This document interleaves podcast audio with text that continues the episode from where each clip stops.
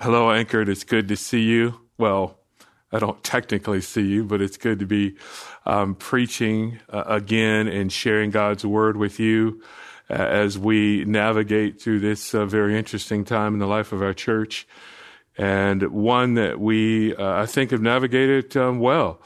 It was wonderful seeing some of your faces last Sunday as we decided to have a time to um, Zoom with one another. And we look forward to doing that again uh, this Sunday as well. But I want to take the time to continue right now in this series in Psalm 37. Psalm 37, uh, if you can turn there and look at it, which has been entitled The Key to a Fearless Life. Or you might better say, The Keys to a Fearless Life. And just let me uh, pause for a moment and pray that the Lord would bless our time Father, give us grace, give me grace um, to communicate, give us all grace to hear your word and to be people that will be doers of it. We thank you for who you are, and you are God. When we trust in you, uh, we can indeed be fearless. So help me. Psalm 37. Let me just read again the text that we're going to consider um, now, verses 5 through 11 is going to be our focus. We've already addressed verses 1 to 4. 1 to 4, do not fret because of evildoers. Do not be envious towards wrongdoers, for they will wither quickly like the grass and fade like the green herb. Trust in the Lord and do good. Dwell in the land and cultivate faithfulness. Delight yourself in the Lord, and he will give you the desires of your heart. Now, Verse 5 Commit your way to the Lord. Trust also in him, and he will do it. He will bring forth your righteousness as the light and your judgment as the noonday. Rest in the Lord and wait patiently for him.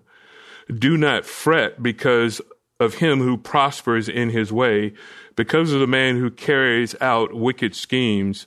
Cease from anger and forsake wrath. Do not fret it leads only to wrongdoing. For evildoers will be cut off, but those who wait for the Lord, they will inherit the land. Yet a little while and the wicked will be no more, and you will look carefully for his place, and he will not be there.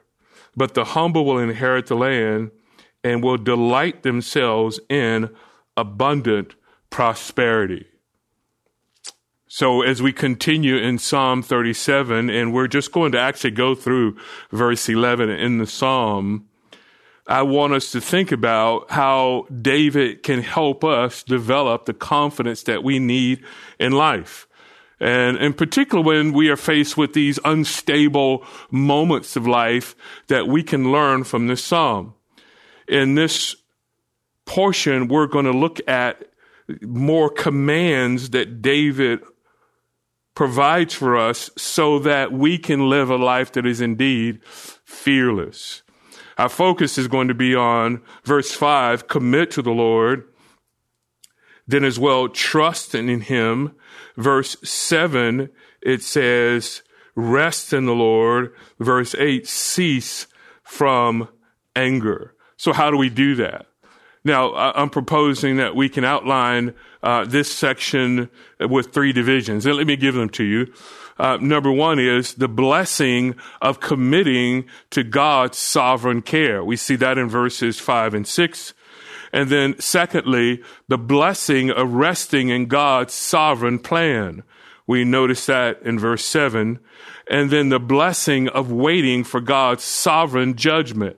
That's verses eight through 11.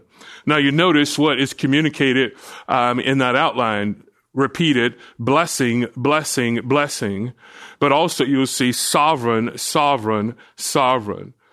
And so the focus in one sense uh, in this lesson is the realization that there is a blessing when we commit our lives to God's sovereign plan, His care, His sovereign hand, and God's sovereign judgment. Sometimes we can um, think incorrectly about a blessing. And we know there are a number of people that in their definition of blessing that is, it's more than fairly shallow. It's absolutely shallow. And they would associate a blessing simply with a life of prosperity and a life of ease. Whereas the psalmist is communicating not only here, but consistently throughout that there's a blessing and that blessing is found in trust, in commitment, in rest, in delight, in dwelling even if everything around us uh, is, in one sense, a storm, if you will, even if we are feeling overwhelmed, there is a blessing nonetheless when we entrust ourselves to the sovereign hand of God. And this is what he's communicating here. Commit to the Lord, trust also in him, rest in the Lord, and then cease from anger. So you need to hear this lesson. We all need to hear this lesson because I know all of us are faced at some point in time feeling that life is overwhelming us and we must be in one sense overwhelmed by the greatness of God. And that will give us a perspective that our humanity doesn't afford us. This is a spiritual perspective that we can gain by considering this. Now, the first division, the blessing of committing to God's sovereign care, verses 5 and 6. So here he says, commit your way to the Lord. Now, if we just look at it in reverse, to the Lord, that is that one which is sovereign over all things, that one that one which is the covenantal God who watches over you. And we paid attention to that earlier in our lessons that here it is. Yahweh is the one that we entrust our lives to. He is the covenant keeping God. He is absolutely going to be faithful to you. As a matter of fact, he cannot help but be faithful. It is, it is in his very person, his very nature to be that. He can be nothing but that. And so now it says your way. That is what is, what do you mean by your way? It, it, it's simply another way of saying your life. Commit your path, commit your actions, commit your decisions, commit your future, commit your present to the Lord, your way. Um, in Pauline thought, it would be your walk because we're supposed to walk worthy. So commit your walk to the Lord. Commit your life to Him is what is being communicated here. But when it says here, commit, it's really communicating that we need to place life's burdens in the sovereign hand of God. A very interesting word, um, commit. And what does it mean? In, in, a literal sense, the word can mean, simply mean it's a, a stone or to roll away a stone or to roll away something. And what's interesting, it would be used in a stone that's, that's put in the mouth of a cave. It's, it's so what, what is this trying to capture for us? Um, it means that in one sense, Someone has translated it, roll upon Yahweh thy ways. That is, place it on him. So when we, it says here to commit, uh, we trust in, in a manner that is eager and earnest to even uh, participate in trusting this great God. And that's what we're supposed to do in our Christian life. That's really, in one sense, the whole of it is a life of, of commitment, isn't it? That we're saying, God, I entrust my path to you, my life to you, my decisions to you. There is, in fact, a, a New Testament connection to this. And I think it's rather clear that it may help us understand this idea of committing and then trusting and somewhat of a distinction that may be between the two in 1 Peter 5 7, Peter exhorts, and if you can just turn there briefly with me, 1 Peter 5 and 7. 1 Peter 5 7. And what does Peter communicate? He looks to those that they must humble themselves, and he says, verse 6 Therefore, humble yourselves under the mighty hand of God. Here's that picture for us under His mighty hand, not your own, not your own resources, not your own abilities, that He may exalt you at the proper time. And, and just in one sense, log away that idea of time in your mind. because it's going to come up again even in this lesson. Casting all your anxieties upon him because he does what? He cares for you. So we commit it to him. And here's this idea of commitment. And you remember I saying in some literal senses, um, it could mean to put a stone in front of something. And so figuratively, it's this idea that we're taking our cares and concerns and our burdens and we're rolling them upon Yahweh. And what Peter communicates here, cast your burdens upon the Lord. And in Peter's language, when it talks about casting, it's this idea of a word that would have been used for someone that's saddling a horse. And that horse is meant to be a beast of burden that can carry the load.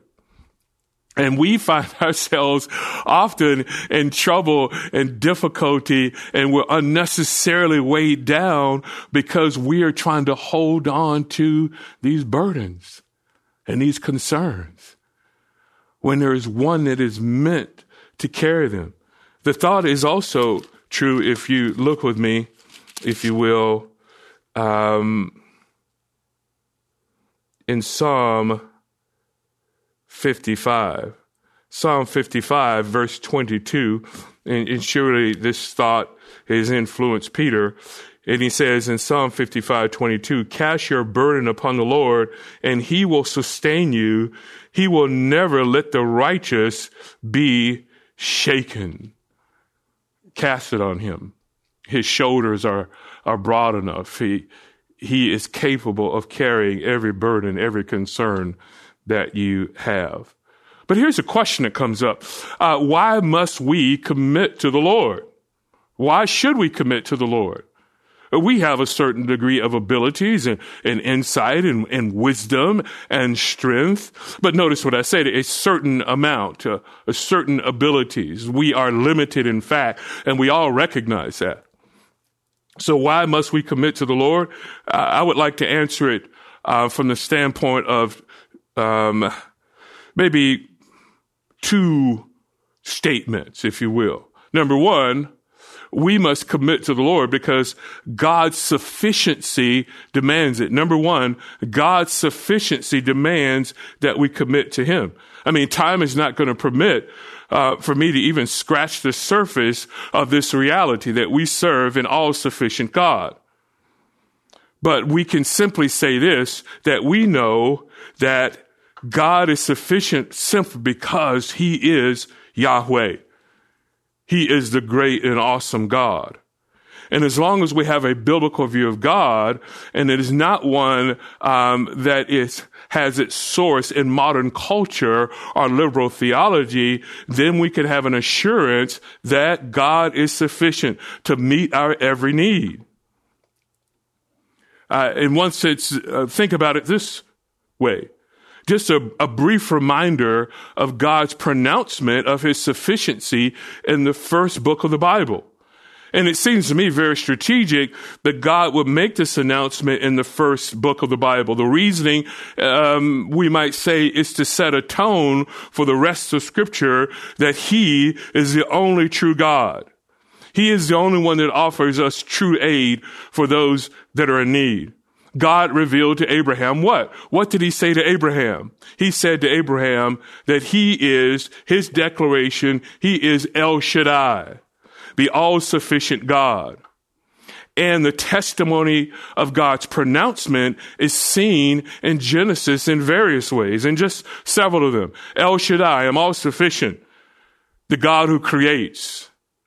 El Shaddai, I'm all sufficient there is a fall, but in that fall, it is a part of God's sovereign design to glorify himself. He is El Shaddai. He is all sufficient. He is a God that can close the womb as we saw it, and then we can open, he opens the womb.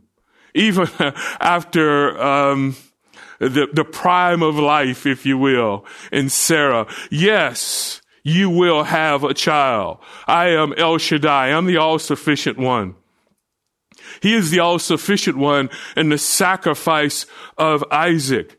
And we know that account Abraham is about to slay his only son, his only begotten son, this son of promise. And what was it? Do the child no harm. I have provided. And there was a ram in the thicket. God is sufficient. And we must trust that sufficiency. Turn with me, if you will, to Psalm 31. Psalm 31, and then if we'll notice verse 14, we'll start there, but our focus is verse 15. But as for me, I trust in you, O Lord. I say, you are my God. This personal declaration. Verse 15, my times are in your hand. Deliver me from the hand of my enemies and from those who persecute me. See, what we should notice there in verse 15, so in one sense comforting for the believer, the statement, my times are in your hand. Where would you rather be? I think with me, where would you rather be other than in the hands of a sovereign God. Where else? Uh, in your own hands? In the hands of friends, uh, loved ones? Yeah, there are people that we can trust and, and perhaps we even should trust, but they have limitations. He is saying here, my times, that is my life, my way, my path, it's in your hands. It's the safest place to be in the sovereign hand of God. Because nothing, nothing, no power in the universe can take you from that hand. No power in the universe is able to alter the hands of God and now direct it toward your harm. God, at times, we know, allows us to experience suffering and pain. But that's not because someone was able to take the hands of God and manipulate them and to move them. It's because the sovereign hands of God, while you, while you are still in his hand, allows the hurt, allows the pain, allows the suffering for a reason that sometimes we do not understand. We have to trust this God. And here see another reason for us to have a high view of God you must have a sense that God is absolutely, perfectly larger than any difficulty or difficult person you may face in life. Here's another reason, number two, that we must commit to the Lord. Number two, our deficiency warrants it. Now, uh, for, number one, God's sufficiency demands it, so it would only be right that on the other side of that coin, if you will, which is an opposite, our deficiency warrants it. Uh, and this can really be answered rather easily. In one sense, because it's evident from our choices that we are deficient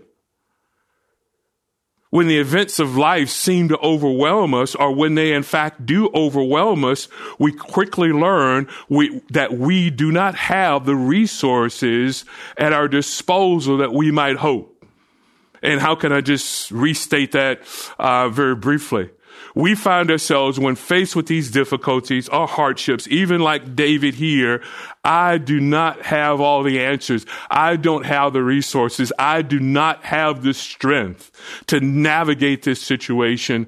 I need power from above, wisdom from above, and I need divine intervention in my life. I need to rest, commit to the sovereign hands of God.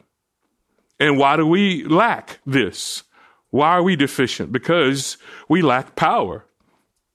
We lack the power to control the events and people in our lives. And, and no amount of, of ingenuity or strength that you can conjure up will be able to overcome some of these people and some of these events. We must allow God's sovereign hand to run its course in our lives. Number two, you lack the wisdom to make the best choices in life. And this is why we must trust in all wise God. This is why James would tell us that we, we must seek this wisdom, this wisdom that comes from above. And we look to heaven and say, God, I don't have this wisdom. Remember, even um, Solomon, as he is about to take on um, officially the reign of Israel as king, and what does he cry out for? What does he ask the Lord for? Wisdom. And God gave him incredible wisdom. And with it, he gave him also influence with that wisdom. And he also, interesting enough, he also gave him riches because he didn't ask for riches. He asked for the thing that he needed. We're all lacking in wisdom, and this is why we must seek an all wise God. Because sometimes our formulas for life that we have created, simply when we put them together, we will ask ourselves, why is this happening to me? Why at this point in life is this occurring? And this is where we need the wisdom of God. And sometimes, listen to this. Wisdom is simply this. The wisdom to just rest and wait on the Lord, even when you don't have answers. And here's a third reason that we lack. We lack the rights to make certain decisions. That is, we can't make that decision. We, we are not a sovereign being. God has the rights to do as he pleases in any way that he pleases, but we don't. So we have limitations. And in those rights, sometimes a person may want to vindicate themselves and even take revenge. And this is why the scripture tells us that God is the one that will vindicate and God is the one that will take revenge.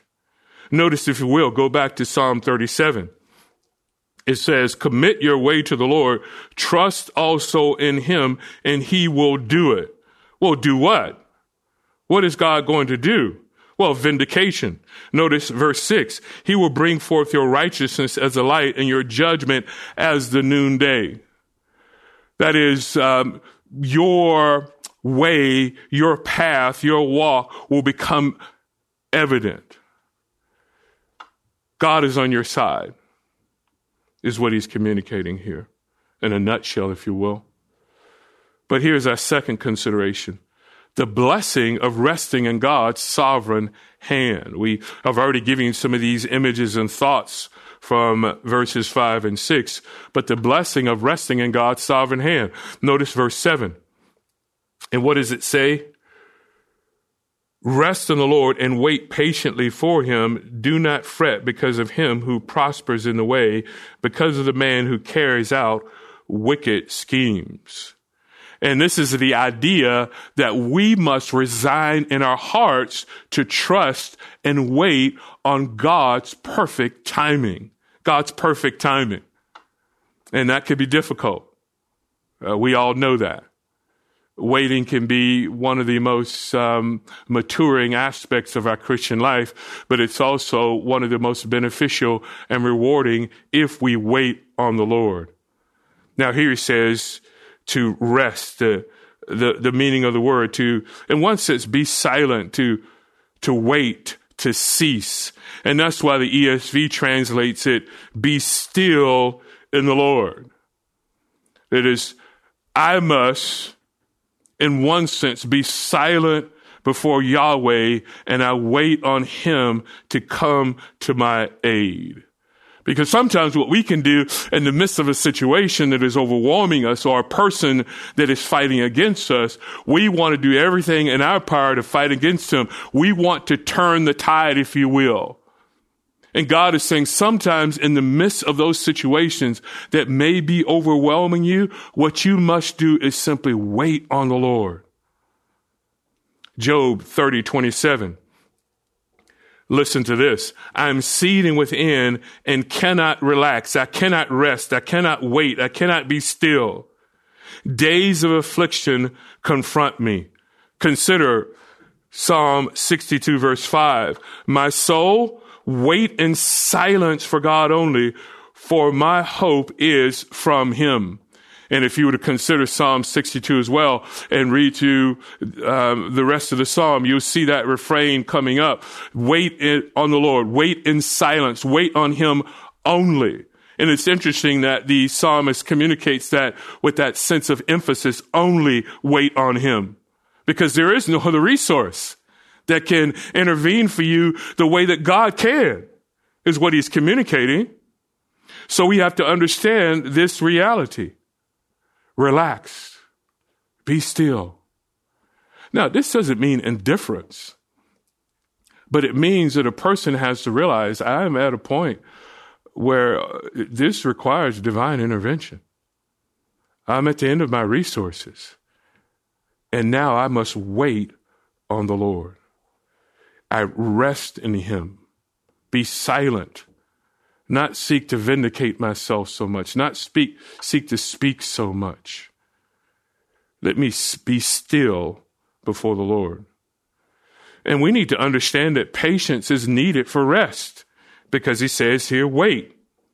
Now we return in one sense to one of the thoughts in our first message um, and it's the idea that we have to feed on God's faithfulness. Notice, if you will, if you can look at verse three, trust in the Lord and do good, dwell in the land and cultivate faithfulness. And I propose that um, we can translate this, this idea to feed on God's faithfulness that we go through life, we, we live this Christian experience, and we must dine on the faithfulness of God. It nourishes the soul.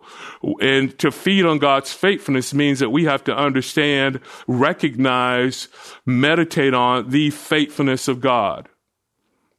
He is perfect in the exercise of his covenant love and faithfulness towards you.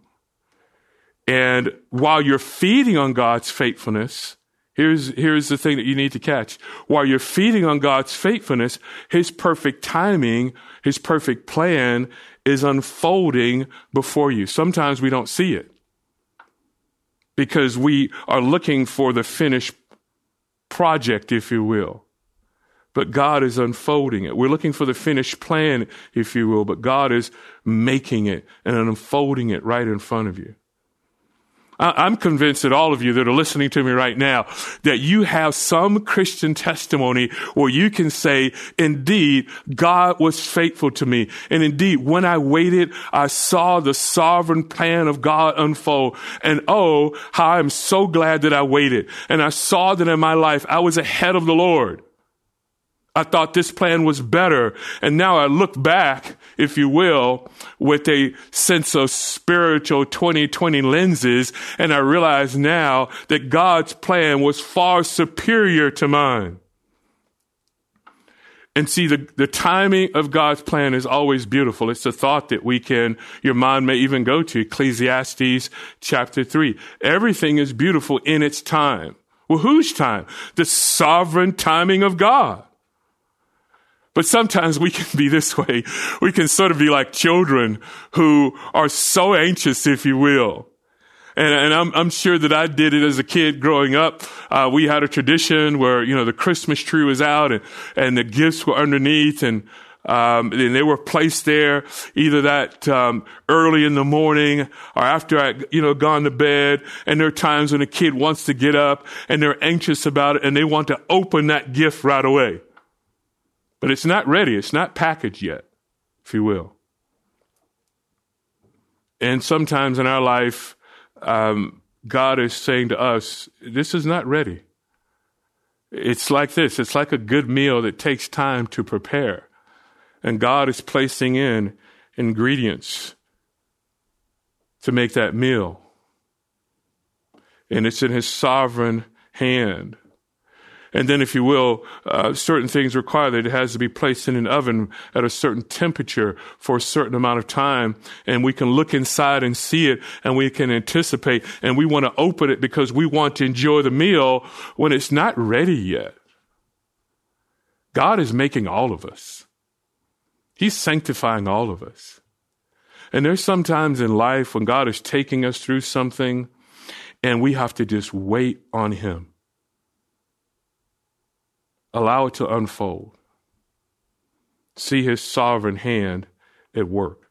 And see, that's why verse 4 is so important in Psalm 37. Delight yourself in the Lord, and he will give you the desires of your heart. As we delight in the Lord, then God's timetable becomes our timetable because we're delighting in him. Then our heart becomes his heart. And better stated, really, his heart becomes our heart.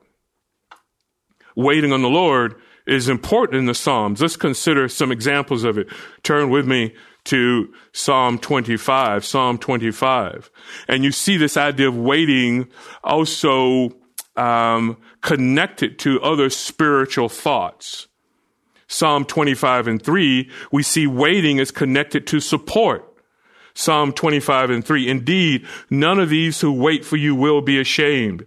Those who deal treacherously without cause will be ashamed. And what is it saying here? Wait, God is supporting you.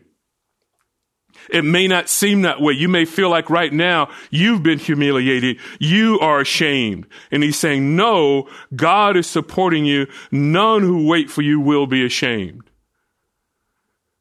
Don't get ahead of the Lord. Notice verse 5 in Psalm 25. We see now waiting is also connected to truth. And what does it say? Lead me in your truth and teach me, for you are the God of my salvation. For you I wait all the day. Patience is necessary. And we wait on God's truth. And what does this mean, waiting on his truth? Lead me in your truth. And here it's, it's simply a request of the psalmist to say, God, lead me in the right path. Lead me in the correct way. And as you do this, you will teach me lessons about life. You are the God of my salvation, and I wait for you all the day. I long for you. I want to hear from you. I want to understand your truths. Notice verse 21 in Psalm 25. We see waiting is also connected to honesty. Verse 21 says, Let integrity and uprightness preserve me, for I wait for you. Uh, what is he communicating there, perhaps?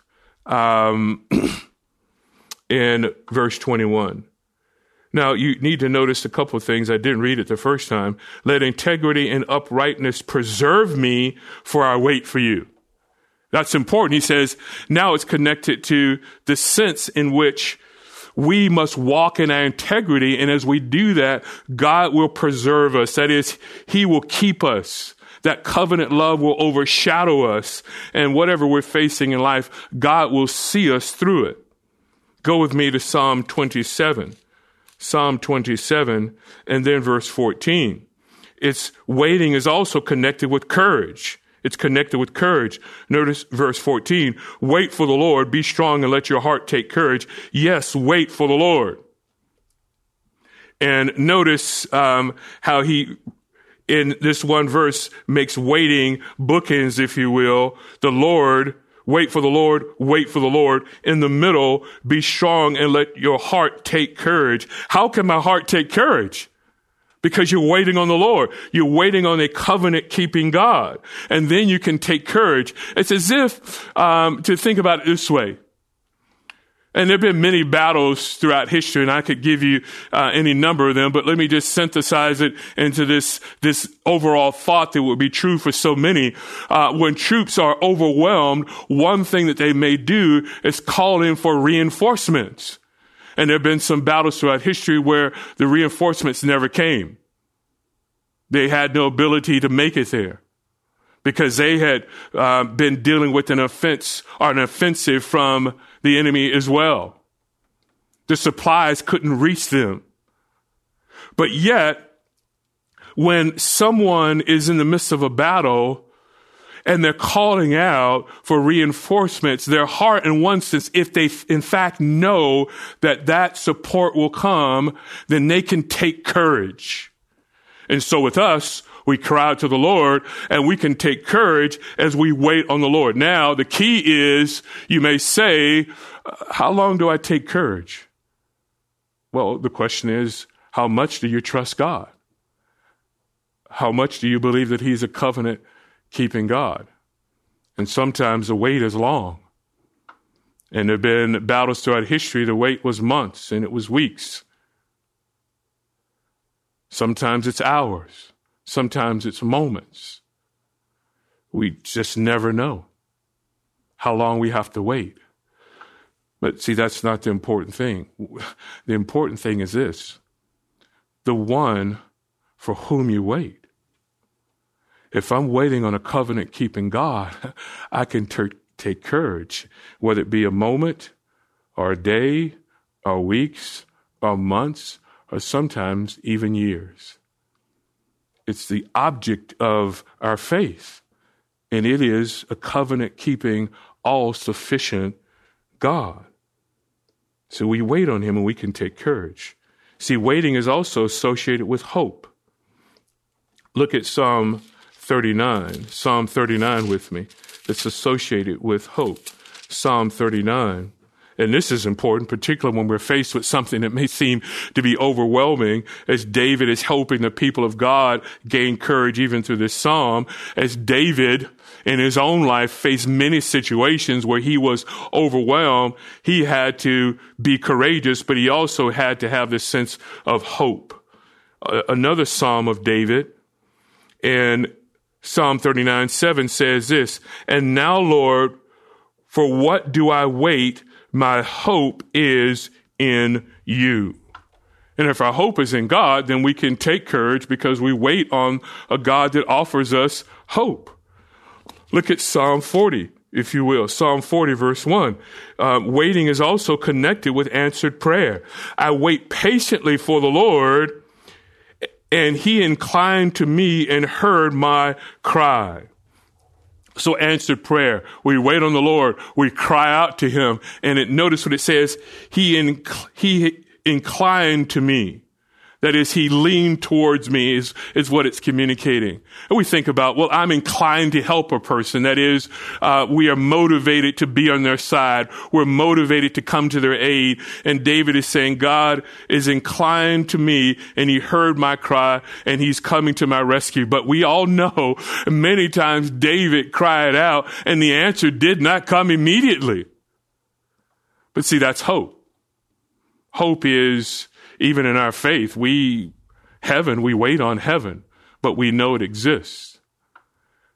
We wait to see the Lord Jesus Christ again, but we don't see him. And the church has been waiting now for 2,000 years, but we know that he's coming. That's hope. And we have to have hope in the midst of difficulty.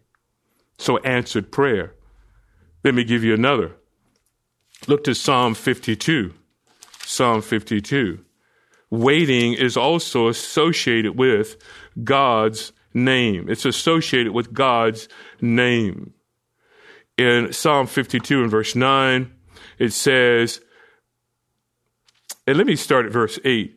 Uh, but as for me, I am like a green olive tree in the house of our God. I trust in the loving kindness of God forever and ever. I will give thanks to you forever because you have done it. Now remember that language, you have done it. You remember in Psalm 37, it says, and God will do it. That is, in God's perfect time, He vindicated, He brought about revenge for me. He redeemed me. He saved me out of a difficulty. Then in verse 9, it says, the latter part, and I will wait on your name, for it is good in the presence of your godly ones. That is important. So here we find God's name is associated with waiting. What is, what does it mean, God's name? It's a, simply a statement of who he is. And you've heard this before. You've probably given it thought yourself that at times, um, and it may be in certain cultures, it still remains that way. But uh, names were very important. It was a statement about um, maybe the life situation of the child's birth. It had to do with family um, line. Uh, it was a statement at times that God directly to a prophet named the child this because it's making a pronouncement either for Israel or against Israel. And so God's name, the scripture says that God's name is holy. God's name is great. God's name is wonderful. It is a statement of who he is. So again, we have come full circle, if you will. We wait on the Lord because of who he is, and that's expressed even in his name. And that's why he says here, uh, David, I wait on your name for it is good. What is his name? I think what David is communicating here. What is his name? It is El Shaddai. What is his name? It is Yahweh. What is his name? The faithful God. What is his name? Holy. What is his name? The provider, the instructor. What is his name? The Lord of hosts, the one who fights battles for his own name and for me. This is his name. And so we have to wait on the Lord. Go back to Psalm 37. And he communicates here in verse 7 rest in the Lord and wait patiently for him, he says. And what's interesting, patiently, that is, it's a sense of expectation. We might even say we wait with a sense of longing, anticipation that God, in fact, will come through, but it will be in His perfect timing, is what He's communicating. His perfect timing. I'm going to have to wait till next week to finish the rest of these verses, but let me share with you a story. Um, J.C. Penney, James Cash Penney. Um, not many of the stores are as popular, but I remember shopping at J.C. Penney often growing up as a kid. Listen to this story. J.C. Penney coming from a long line of Baptist preachers, grew up with deep convictions. He was unwaveringly honest. And he was a hard worker. But in 1929, when the Great Depression hit, Penney found himself in crisis. He had made unwise commitments and they turned sour. Penney began to worry about them and soon he wasn't able to sleep. He developed a painful case of shingles and was hospitalized. His anxiety only increased in the hospital, and it seemed resistant to tranquilizers and drugs. His mental state deteriorated until, as he later said, I was broken nervously and physically, filled with despair, unable to see even a ray of hope. I had nothing to live for. I felt I hadn't a friend left in the world that even my family had turned against me. One night, he was so oppressed he didn't think his heart would hold out. And expecting to die before morning, he sat down and wrote farewell letters to his wife and sons. But he did live through the night. And the next morning he heard singing coming from the little hospital chapel. The words of the song said, Be not dismayed whatever betide, God will take care of you.